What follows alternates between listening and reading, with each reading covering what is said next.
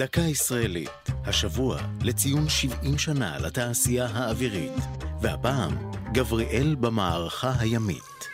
בעוד שמלחמת יום הכיפורים זכורה בשל ההפתעה וחוסר המוכנות אליה, דווקא בחיל הים נרשמו במהלכה הישגים, בזכות היערכות טכנולוגית מתקדמת. עוד בסוף שנות ה-50 זיהו בחיל את הצורך במערכות הגנה מתקדמות, כתשובה להתחמשות חיל הים של מצרים. בארץ החלו לפתח טיל ים-ים ישראלי מקורי, ואחר כך עבר המיזם לאחריות התעשייה האווירית. במסגרתו שופרו יכולות הטיל, והוא הצליח לפגוע במטרות ימיות במרחק עשרות קילומטר, ולהתגבר על לוחמה אלקטרונית שהופעלה נגדו. בנוסף ליתרונות אלה, הקשתה תעופתו הנמוכה מעל המים את יירוטו. ב-1969 הושלמה המשימה, ונולד הטיל גבריאל, כשם אחד המלאכים במקורות. את יכולותיו הוכיח בלילה הראשון של מלחמת יום הכיפורים, כשרשם הישג היסטורי בקרב לטקיה, קרב הטילים הימי הראשון בעולם. במהלך הקרב הטביעו ספינות חיל הים כלי שיט סוריים סמוך לחופה הצפוני של סוריה,